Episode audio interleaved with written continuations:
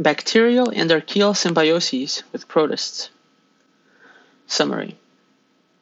Most of the genetic, cellular, and biochemical diversity of life rests within single-celled organisms, the prokaryotes, which are bacteria and archaea, and the microbial eukaryotes, which are protists. Very close interactions, or symbioses, between protists and prokaryotes are ubiquitous, ecologically significant, and date back at least 2 billion years to the origin of mitochondria. However, most of our knowledge about the evolution and function of eukaryotic symbioses comes from the study of animal hosts, which represent only a small subset of eukaryotic diversity. Here, we take a broad view of bacterial and archaeal symbioses with protist hosts, focusing on their evolution, ecology, and cell biology, and also explore what functions, if any, the symbionts provide to their hosts. With the immense diversity of protist symbioses starting to come into focus, we can now begin to see how these systems impact symbiosis theory more broadly. Introduction. The crucial role of endosymbiosis in the origin of eukaryotic cells and organelles is now accepted beyond any serious doubt, and that debate has turned to focus on how deep was its impact and how ancient were the associations that gave rise to mitochondria and plastids. However, it would be a mistake to codify the effects of endosymbiosis based on a few events of extreme antiquity, because bacterial and archaeal symbionts continue to play major roles today in eukaryotic cell biology, molecular biology, ecology, and evolution. The body of evidence for the importance of these ongoing relationships nearly all comes from studies of multicellular hosts, where both apparently parasitic and beneficial relationships have yielded fascinating insights into the mechanism and outcomes of long-term cohabitation. From these studies, new basic principles are taking shape. However, the strong focus on multicellular hosts contrasts with the fact that most of the genetic, cellular, and biochemical diversity of eukaryotes rests within single-celled organisms called protists. We know from over a century of microscopy and more recent molecular and genomic evidence that protists also form a multitude of symbiotic associations with bacteria and archaea. Yet, we know considerably less about the evolution of or function of these associations compared with symbioses involving animal hosts. This is important because much of our theoretical foundation for understanding symbiosis comes from well-studied animal systems that are functionally based on mitigating simple, stable nutritional deficiencies, such as lack of essential amino acid biosynthesis. This is unlikely to be a particularly important driver of symbiosis in protists, as most do not have nutrient-limiting diets. Rather, they are grazers, predators, or mixotrophs, and, consequently, symbioses based on nutritional supplementation are relatively rare. The breadth of protist biology can be intimidating to synthesize or digest in general, and this also applies to their symbiotic interactions. Protist-prokaryote symbioses span functional spectra from facultative to obligate, and from mutualistic to parasitic. Examples of nearly every taxonomic variety of protists have formed associations with an even broader diversity of prokaryotes, which can completely cover their host in a layer of ectosymbionts, or be housed within the host cytoplasm, nucleus, mitochondria, or plastids. Functionally, these associations can be driven by metabolism, nutritional supplementation, defense, taxis, and probably a multitude of subtle impacts we are yet to grasp. The evolutionary outcomes of these associations are equally variable, ranging from stable, long-term cellular integration to short and swiftly deleterious exploitation, each with different and at least partially predictable genomic impacts. Coming to grips with the biological diversity inherent in protist systems is indeed a challenge, but the characteristics of these systems, including how they contrast with better studied animal systems, give us perhaps our most promising window through which to distinguish context-dependent trends from more basic evolutionary and cell biological principles common to symbiotic associations. Subsection: Phylogenetic diversity of protist hosts and symbionts. Looking across the tree of eukaryotes, symbioses have been characterized, at least to some level, in virtually all of the well-studied supergroups. This distribution, however, is not even. Symbiosis is abundantly documented in some lineages and rare in others.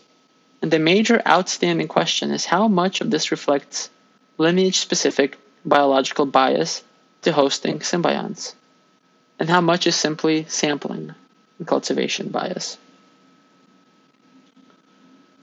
Distinguishing between the two is complicated. Large cell size might favor symbiosis, for example, but large protists are also better studied and more cultivated.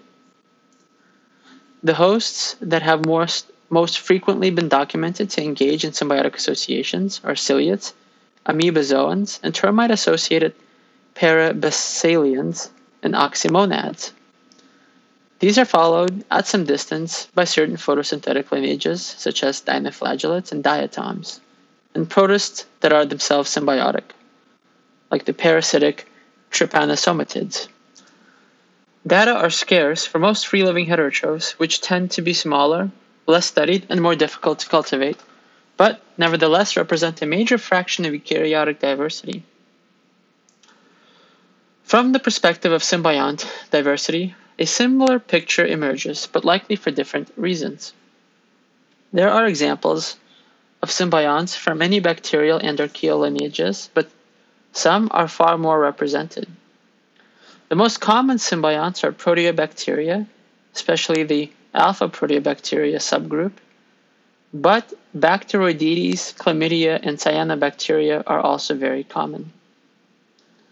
All known symbiotic archaea are methanogens, though they are scattered through various families. Here, sampling bias might play some role. For example, many molecular tools to detect symbionts were validated for proteobacteria, but it is less likely to be a major factor because sampling is typically host-focused, and because many of these lineages have specifically adapted to a symbiotic lifestyle, and therefore are more frequent symbionts. This is most evident for Rickettsiales, Halosporales, both alpha proteobacteria, and Chlamydia. These lineages encompass specialized intracellular bacteria, with very few exceptions.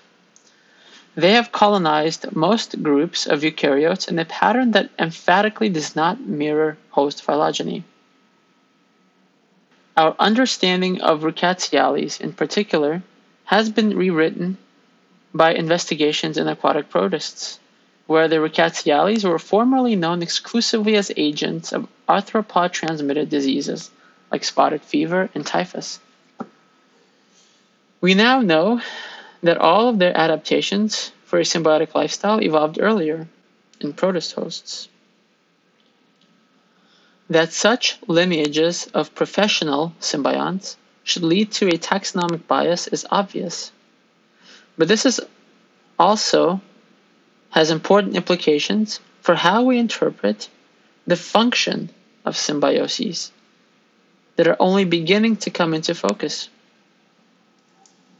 Although many famous symbiotic systems are described as partnerships between a single host and a symbiont, data are emerging to challenge this assumption. Despite their unicellular nature, protists are increasingly found to harbor communities of several coexisting symbiotic species. The richness and functional complexity of these communities are not very different from some model animal, quote, microbiomes. Taxonomically distinct symbionts and protist cells can still be spatially compartmentalized with organelles playing the role of tissues in animals. Most bacterial and archaeal endosymbionts inhabit the cytoplasm, but some appear to be freely distributed or even swimming about, whereas others are surrounded by host-derived membranes. Other symbionts are closely associated with specific organelles, especially mitochondria and mitochondria-derived organelles. Some bacterial symbionts colonize the outer surface of the host, often in orderly arrangements or confined to specific areas. Finally, some of the most puzzling symbionts have invaded the host nuclear apparatus, even burrowing into the chromatin,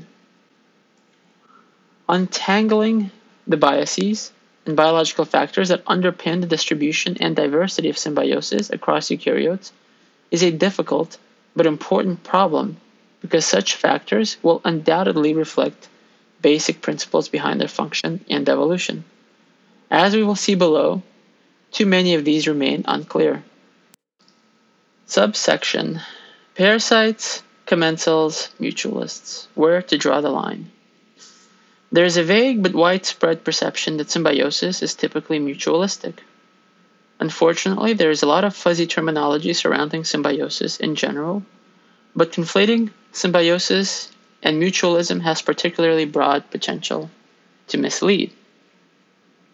Terms that confer a benefit or cost to symbiotic partners are defined by fitness gains or losses that are incredibly difficult to quantify and almost never measured. Moreover, fitness effects are not only dependent on environmental conditions, including temperature, resources, host availability, etc., but also timescale dependent. An association that ecologists might see as clearly mutualistic may be closer to a death row prison sentence for one partner on evolutionary timescales. Overall, there is a growing body of evidence suggesting that discrete categories of fitness-defined symbioses, like parasitism and mutualism, may only really be informative for the most extreme ends of the spectrum, and that symbioses should be rather viewed as ongoing and context-dependent power struggles. In this view, which partner is driving the association affects how it evolves, and protoprokaryote symbioses, especially endosymbioses, provide numerous examples that blur the line between mutual benefit and exploitation. On one hand, are host-driven associations with symbionts that diverged recently from free-living ancestors, but are now being exploited by their hosts, and whose likely fate is to spiral down the evolutionary rabbit hole to extinction. On the other hand, are associations driven by the, quote, professional symbionts, belonging to lineages ancestrally adapted to an opportunistic intracellular lifestyle, and who frequently switch hosts over evolutionary time. The frequency of host switches is likely underestimated since the natural host range of protosymbionts is rarely known and almost never tested. True mutualism in the microbial world may be extremely rare over long evolutionary timeframes, if it exists at all. A fascinating special subtype of nutritional symbiosis that illustrates how fuzzy our categories are is microbial, quote, farming or, quote, gardening. Here, bacteria such as chemolithotrophic sulfide oxidizers, or cyanobacteria, are cultured, in the best-known cases, extracellularly, such as the heterotrophic dinoflagellate Ornithocercus, or the ciliates Trichodinopsis and Kentrophorus, and harvested as food. These cases are often described as mutualism, but the symbionts are grown like vegetables in tiny greenhouses or garden plots. So although the interaction is stable in ecological time, the host eventually eats the bacteria. This is no more a case of long-term mutualism than is cattle farming by humans. In a twist on this theme, the social amoeba Dictyostelium sometimes associates with Burkholderia symbionts that exert both pathogenic and mutualistic effects on the host in a context-dependent manner. The symbionts turn Dictyostelium into farmers of diverse food bacteria. These bacteria are expelled when the host disperses its spores, seeding a garden of preferred food species for germinating spores to feed upon, and even secrete chemicals to inhibit non-symbiotic Dictyostelium hosts. Farming is an eye-catching form of symbiosis, and we will discuss other functions for relatively well-studied cases below. But we must stress that for the vast majority of known protist prokaryote symbioses, any potential cost or benefit to either partner is more difficult to assess. In animal systems, symbiont genomes often, not always, reveal simple nutritional supplementation arrangements. But the situation in protist symbionts will not likely be so simple. The genomes of protist symbionts encode large numbers of genes of unknown functions, and it is likely that many symbionts serve no specific function to their hosts, or at least one not easily discerned from genome annotation. Directly measuring fitness effects under laboratory conditions used for protist cultures has been undertaken only for a few systems. And even when it is measured, the presence of symbionts is often found to lack pronounced negative or positive effects on host growth. This might change under the more stressful, heterogeneous, and ever-changing conditions found in nature, especially considering complex host interactions with other organisms. Subsection: Genome evolution in protist symbionts. Symbionts, and endosymbionts in particular, are known for their extreme genome structure and content, and protist symbionts are no exception. In terms of genome size, protist endosymbionts cover a broad range of reduction, from around 3.6 megabase pairs in the Acanthamoeba nucleus invading Berchiella aquiae to the Euploides endosymbiont Penguicoccus serpinus, which, at 163 kilo base pairs, is scarcely larger than the smallest known insect endosymbiont genome, which is 112 kilo base pairs. Ectosymbiont genomes are generally larger. The Bacteroidetes ectosymbiont of Ordinivivax streblomastigis of Streblomastix has a genome predicted to be over 4.9 megabases, whereas the genome of the surface-embedded Sulfovibrio of Trichonympha agilis is a mere 1.4 megabase pairs. Insect ectosymbionts with significantly smaller genomes, around 270 kilobases, are known. And similarly sized ectosymbionts might also be found in protists when more are examined. Too few archaeal endosymbionts of protists are known to draw many conclusions, but current genomes range from approximately 1.7 to 2 megabase pairs. All this shows is that protist symbiont genomes are prone to reduction. The far more interesting information comes from examining parallels between how genome reduction happens in protist and animal symbionts, and how it affects genome structure and content. Why gene function is lost is relatively easy to explain. Symbiosis obviates the need for many functions, relaxing selection pressure on newly non-essential genes, and allowing loss of function mutations to become fixed. Loss of some functions is expected, but in others, the extremity of reduction can be surprising. For example, many essential metabolic pathways have been lost in endosymbionts due to the presence of transporters. Case in point, the loss of most energy metabolism due to ATP-ADP translocases that directly import ATP from the host.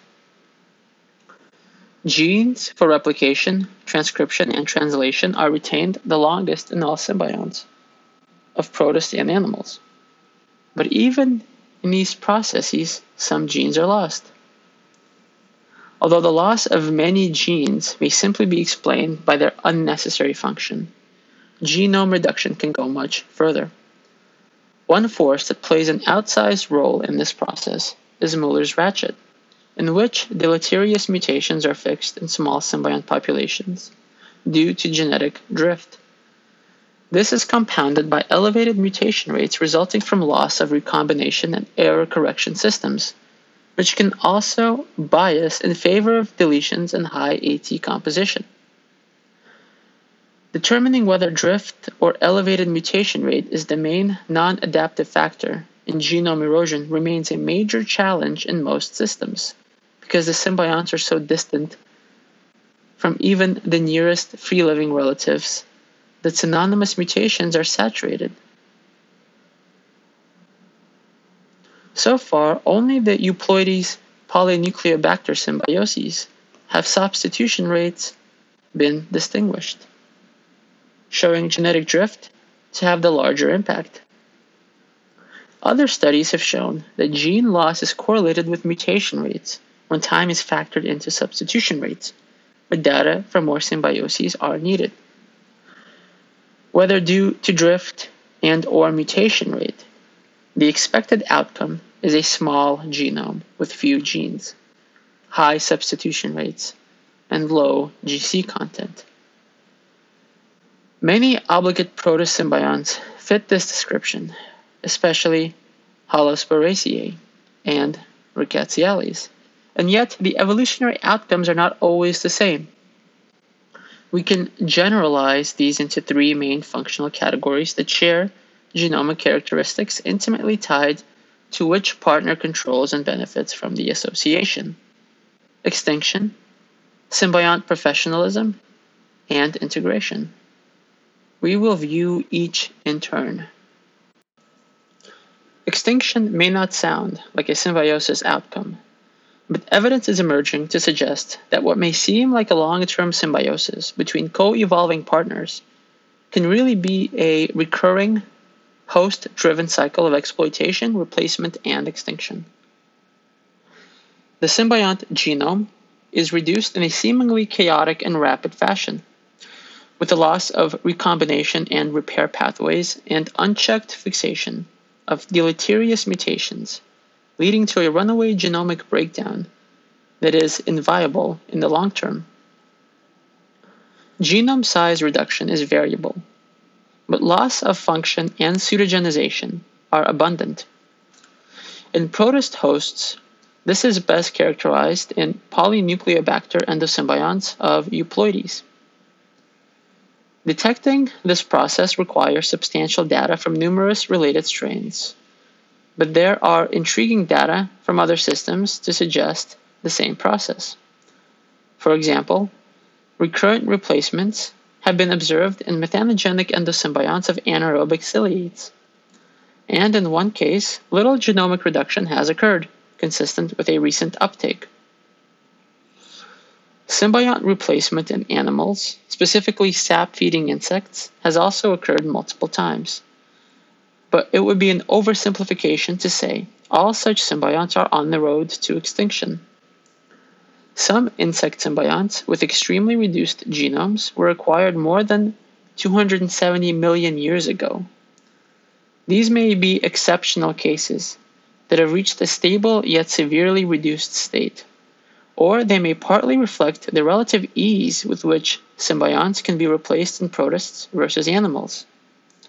A phagotrophic protist consuming bacteria might have long ago replaced such symbionts, whereas sap-feeding animals have limited opportunities to do so.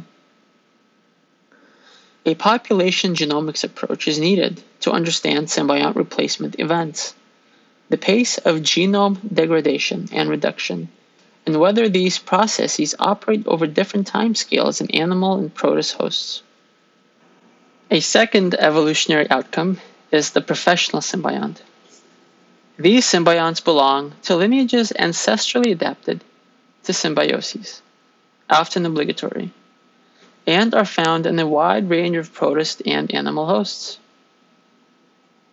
Their genomes are reduced, but not in a haphazard or extreme way of those destined for extinction. They are compact, orderly, and streamlined with few non-essential genes or mobile elements, but they do retain many DNA recombination and repair systems. These symbionts also contain a variety of systems that mediate host infection and interactions, controlling the symbiosis. This includes arsenals of secretion systems and effectors, like type 4 and type 6 secretion systems common in bacteria, which are often repurposed to secrete host-targeted effectors instead of the bacterial-targeted effectors used in interspecific competition of free-living bacteria.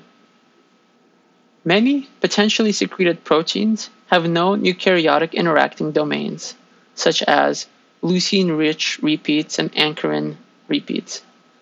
However, most proteins with these domains are hypothetical with unknown functions. Other professional symbionts retain the ability to actively infect their hosts. For example, Holosporaceae and Chlamydiae. Although the professional symbionts appear to exert some control over the association, they are not immune from Mueller's ratchet and risk extinction if DNA repair and recombination pathways become compromised.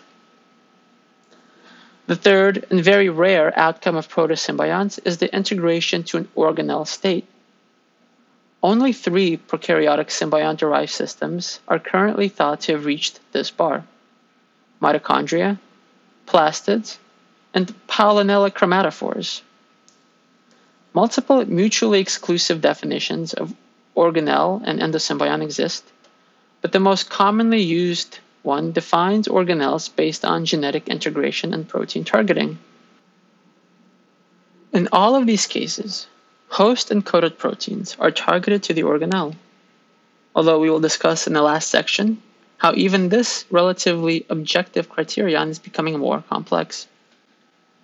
Other endosymbionts have been proposed to be in the early stages of such integration, including the spheroid bodies of cyanobacterial origin in the diatom Ropalodia gibba and Kinetoplastibacterium in kinetoplastid hosts.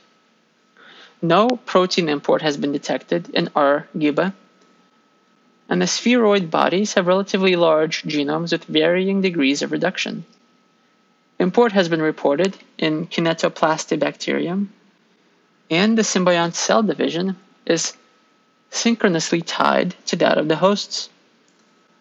Whatever the fates of Kinetoplastibacterium and the spheroid bodies may be, these systems will provide important insights into the processes of host endosymbiont integration. Systems such as these seem likely to further undermine any simple criterion to cleanly distinguish an endosymbiont from an organelle.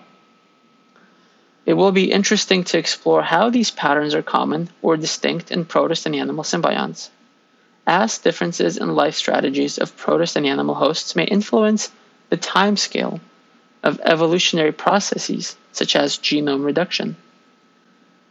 Reduction of a bacterial genome from approximately 4,000 genes to 500 or 600 genes likely takes millions of years in animals, even though the initial phase of reduction can be rapid.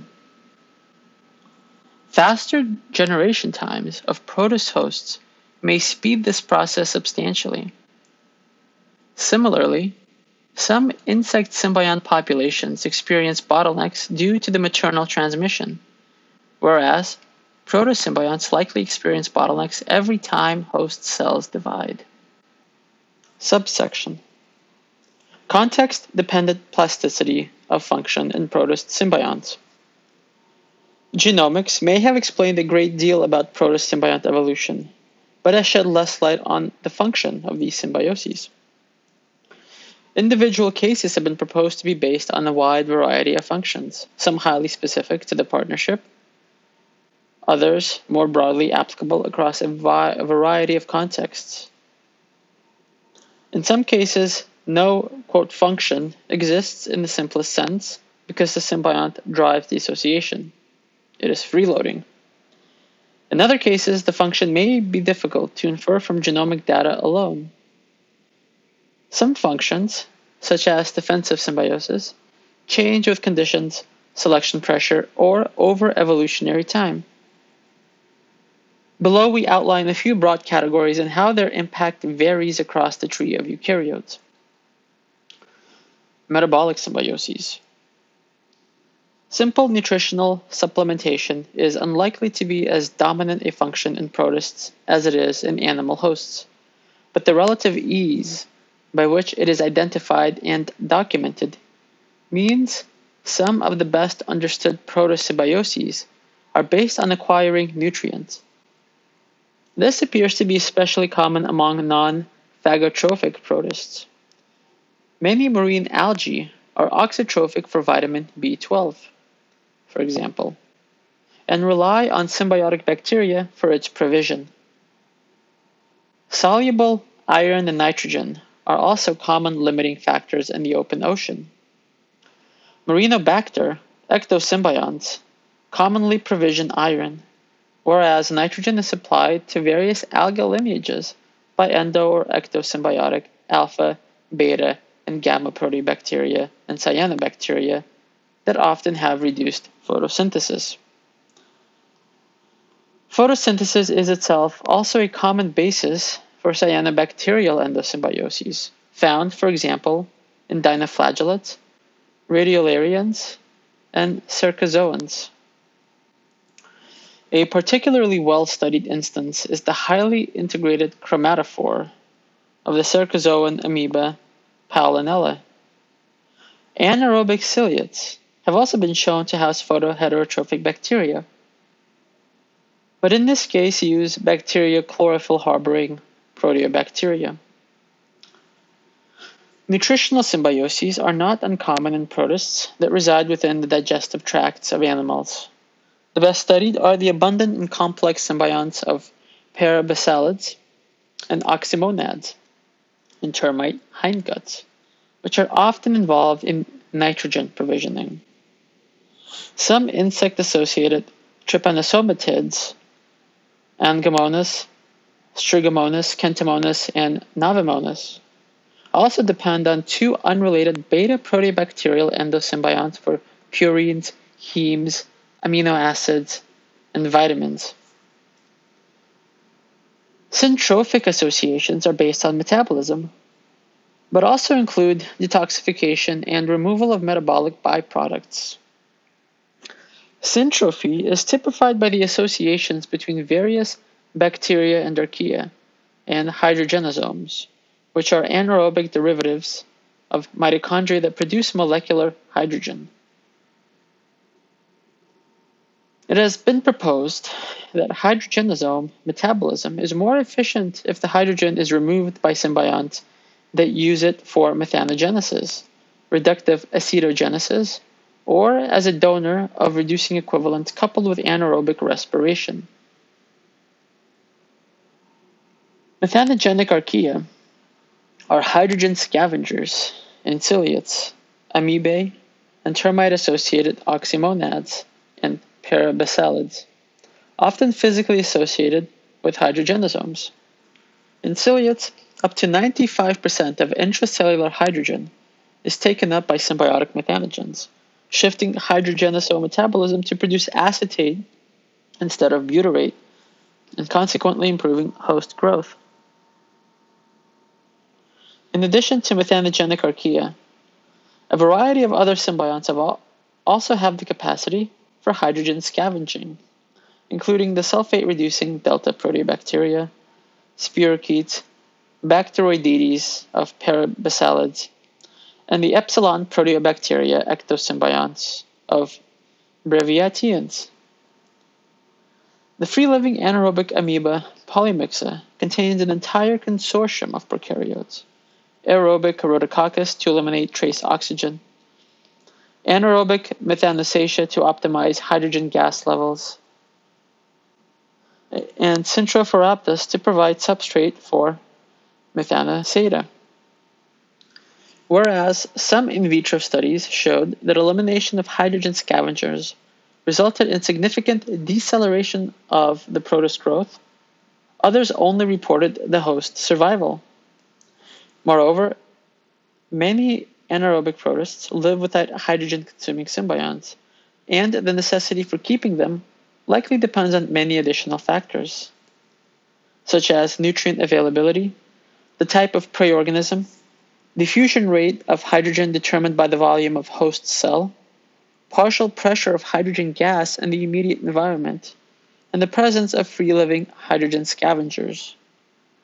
In certain cases, such as in the parabacillids, methanogens likely benefit their host primarily by supplying essential nutrients, rather than by eliminating hydrogen. Protist-prokaryote syntrophic associations are also believed to play a role in anoxic sea sediment, sometimes referred to as symbiosis oasis. Here, ciliate symbionted euglenozoans withstand high concentrations of toxic sulfides thanks to sulfate-oxidizing epsilon proteobacteria that colonize their surface, an arrangement visually reminiscent of termite gut ectosymbionts. Aerobic protists engage in similar associations exemplified by Bacteroidetes and proteobacterial ectosymbionts that significantly improve growth in the diatom Amphiprora by removing hydrogen peroxide, a toxic product of photosynthesis. Anoxic environments were also the stage for a different type of nutritional symbiosis that evolved at least twice, both in marine benthic foraminifera and in stratified lake-dwelling ciliates. Intracellular gamma proteobacteria seem to provide energy to their hosts directly as ATP. These bacteria use nitrate instead of oxygen as a terminal electron acceptor, making their eukaryotic hosts potentially important denitrifiers, a role which is otherwise metabolically restricted to prokaryotes or eukaryotes relying on horizontally transferred genes from bacteria. Defense and competition.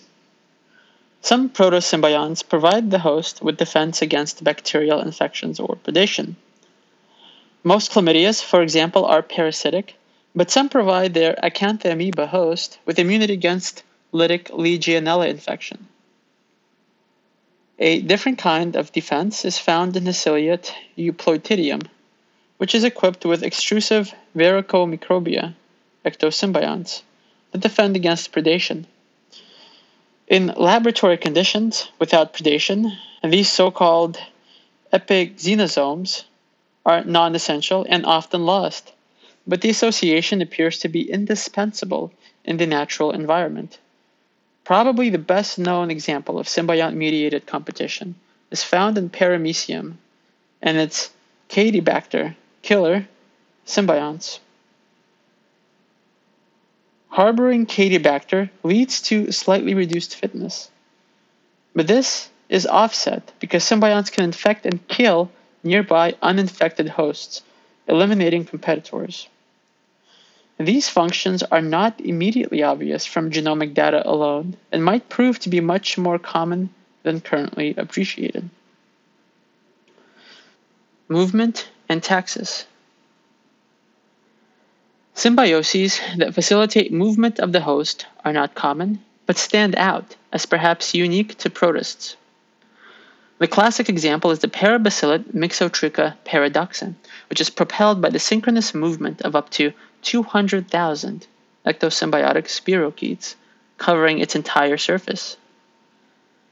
Its four anterior flagella merely steer. In another case, Bacteroidetes are embedded in parallel rows into the cell membrane of another parabacillid, Caducea, and provide motility through the coordinated action of their connected bundles of flagella, creating helical waves that power gliding movement when the host is in contact with the substrate.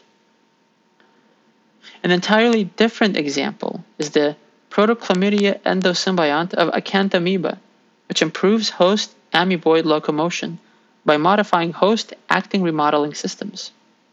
The ectosymbiotic delta proteobacteria of symbionted euglenozoans are non-motile and thus not involved in the protist propulsion. However, owing to incorporation of ferromagnetic nanoparticles, they act as magnetoreceptors, guiding their hosts along the magnetic field. It has been speculated that magnetoreception coupled with the host's chemical sensing may navigate the protist as a compass towards the near surface of marine anoxic sediment, where redox conditions and nutrition are optimal. Chemotaxis has also been evoked to explain host and symbiont morphological adaptation in the oxymonad Streblomastix, but whether this is consistent with the system's function has not been tested. Parasites and pathogens. Parasitic or pathogenic relationships, which for simplicity we will not attempt to distinguish here, impart a negative impact on host fitness. As we have noted, however, such measurements are rarely made for symbiotic relationships, for which the effects on host fitness can be context-dependent and changeable anyway. Nowhere is this complexity more evident than in the pathogens of protists. The co-evolutionary transition from pathogen to essential symbiont in the classic laboratory observations of the Legionella amoeba system took months, but other systems are plastic and respond to environmental conditions over periods of days or less. Protochlamydia caryophylla reduces the fitness of Paramecium burellii during stationary phase, but in some strains, fitness is increased during exponential growth.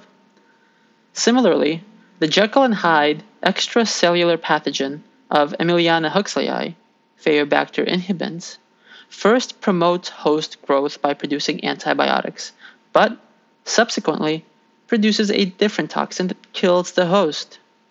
Both of these systems could appear mutualistic or pathogenic, depending on what stage of the relationship was observed. Currently, the most straightforward examples of pathogenesis are the extreme cases exemplified by the candidate bacterial phylum Dependaceae, or TM6, a large group of bacteria mostly known from metagenomics. But two cultured examples have similar life strategies, leaving little room to doubt their pathogenic status. Chromulina vorax was cultured as an obligate intracellular pathogen of the heterotrophic Stremenopile spumella. It is reduced at the genomic, metabolic, and cellular levels and characterized by a lethal lytic life cycle, superficially similar to giant viruses. Another member of the same group, Babella masseliensis, also lyses its Acanthamoeba host, leading to the possibility that this is a common life strategy of the Dependaceae. Although this may seem exotic, other metagenome-assembled Dependaceae genomes are similarly reduced at around 1.2 megabase pairs, which is consistent with this being a common life strategy, though perhaps not universal for the group, since one other example is known where no pathogenic effects have yet been observed. Another bacterial group potentially rich in protist pathogens is the Chlamydiae, the wide variety of species having been documented to lyse several species of amoebozoans. These examples raise the exciting possibility that entire clades have evolved to be specialist pathogens adapted to protist killing before they became animal pathogens. However, most of this diversity remains uncharacterized, with little or no data on life cycles or hosts. This is a potential trove of interesting data on the evolution of such associations, but will require substantial effort to get more host-pathogen pairs in culture. Subsection: Genetic integration and organellogenesis. Historically, host-symbiont integration has often been portrayed as an ultimate outcome of endosymbiosis, the destination to which other cases of endosymbiosis are, quote, going. But as our appreciation for the context-dependent nature of symbiosis and the prevalence of conflict over mutualism grows, this view recedes. At the same time, however, the nuances of organelle integration grow more complex as well, and parallels between, quote, endosymbionts and, quote, organelles not only muddy the distinction but also provide clues, supporting a completely new way to view organelle origins. The recognition that mitochondria and plastids arose by endosymbiosis created a problem.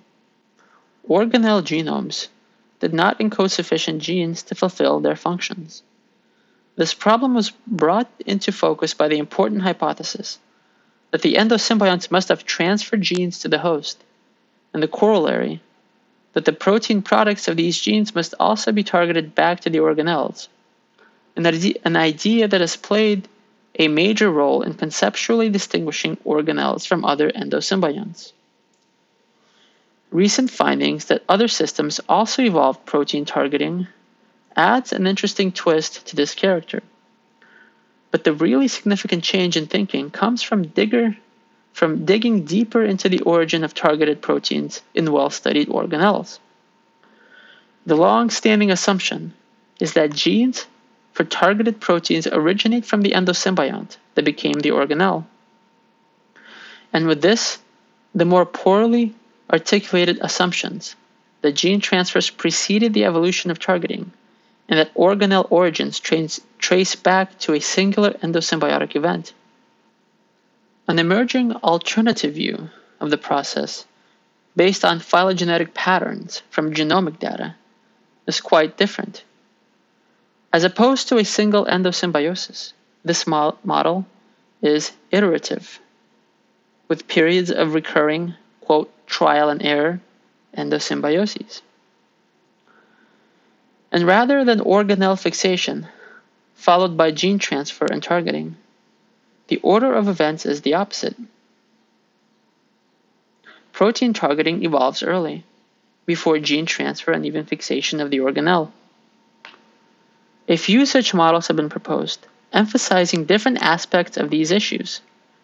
For plastids, the, quote, shopping bag model focused on the iterative nature of endosymbiosis and the assembly of a chimeric proteome, and the, quote, targeting ratchet model focused on the iterative nature and order of events and integration.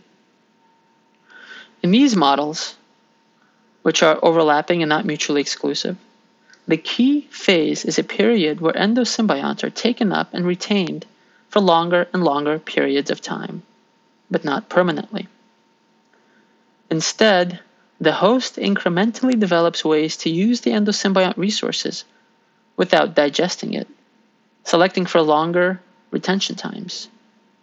Overall, more like farming than cooperation. For mitochondria, a farming model has also emerged, suggesting that the endosymbiont was originally farmed as a source of nutrients and energy in stressful times.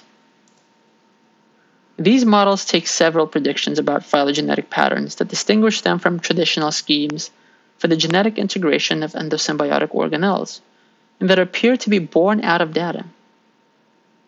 In particular, large-scale analyses of the phylogenetic origins of organelle-targeted proteins do not appear to support the conclusion that the genes are all derived from the same lineage as the organelle, and instead, they came from a variety of sources. This has now also been found in bacterial symbionts of animals that engage in protein targeting to the symbiont, and plastids derived from eukaryote secondary and tertiary endosymbiosis.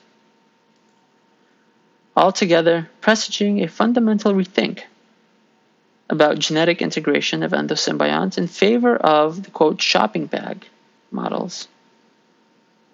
These conclusions are naturally dependent on the challenging problem of inferring remote homologies and deep phylogenies, both of which require improved phylogenetic methods and taxon sampling. In effect, Whedon's gene transfer hypothesis appears to be at least partially false, but its protein-targeting corollary is correct. Secondary and tertiary plastid endosymbioses provide even more detailed insights. Here, evidence has been found in one system that protein targeting precedes the fixation of the organelle, and in several systems, related hosts harboring related plastids have been found to trace back not simply to a single common endosymbiotic event, but instead to many parallel endosymbioses involving closely related symbionts. This is reminiscent of the Euploides polynucleobacter system, but here the endosymbionts are genetically integrated with the host and not clearly destined for rapid extinction. The appearance of these common traits over a range of symbioses based on diverse functions and involving even more diverse partners suggests that they reflect fundamental processes underpinning a wide variety of endosymbiotic interactions. Conclusions. Protists are not a single biologically unified clade of organisms, but rather span the whole diversity of eukaryotes. This diversity alone makes them a deep pool of potentially interesting biology. However, protists are arguably also the least studied fraction of the entire tree of life. Altogether, this affects the many ways in which we interpret the norms and expectations of eukaryotic biology and evolution, since much of what we understand and more of how we frame it is based strongly or entirely on one biologically rather odd subgroup, the animals. This situation extends to symbiotic associations, where we know enough to conclude that these interactions are common, functionally diverse, and of great ecological and evolutionary importance. Yet, we are only beginning to glimpse how a greater understanding of them will impact our general understanding of symbiosis more broadly. Genomics provided the spark that ignited an acceleration in our understanding of protist prokaryotic symbioses, but it bears repeating that genomics alone will not reveal all we need to know to understand the function or evolution of these systems. For that, a greater push to develop a wider range of systems is needed, with the goal of establishing as deep an understanding of the symbiotic associations from a biological broad swath of eukaryotic diversity as we have from their animal cousins.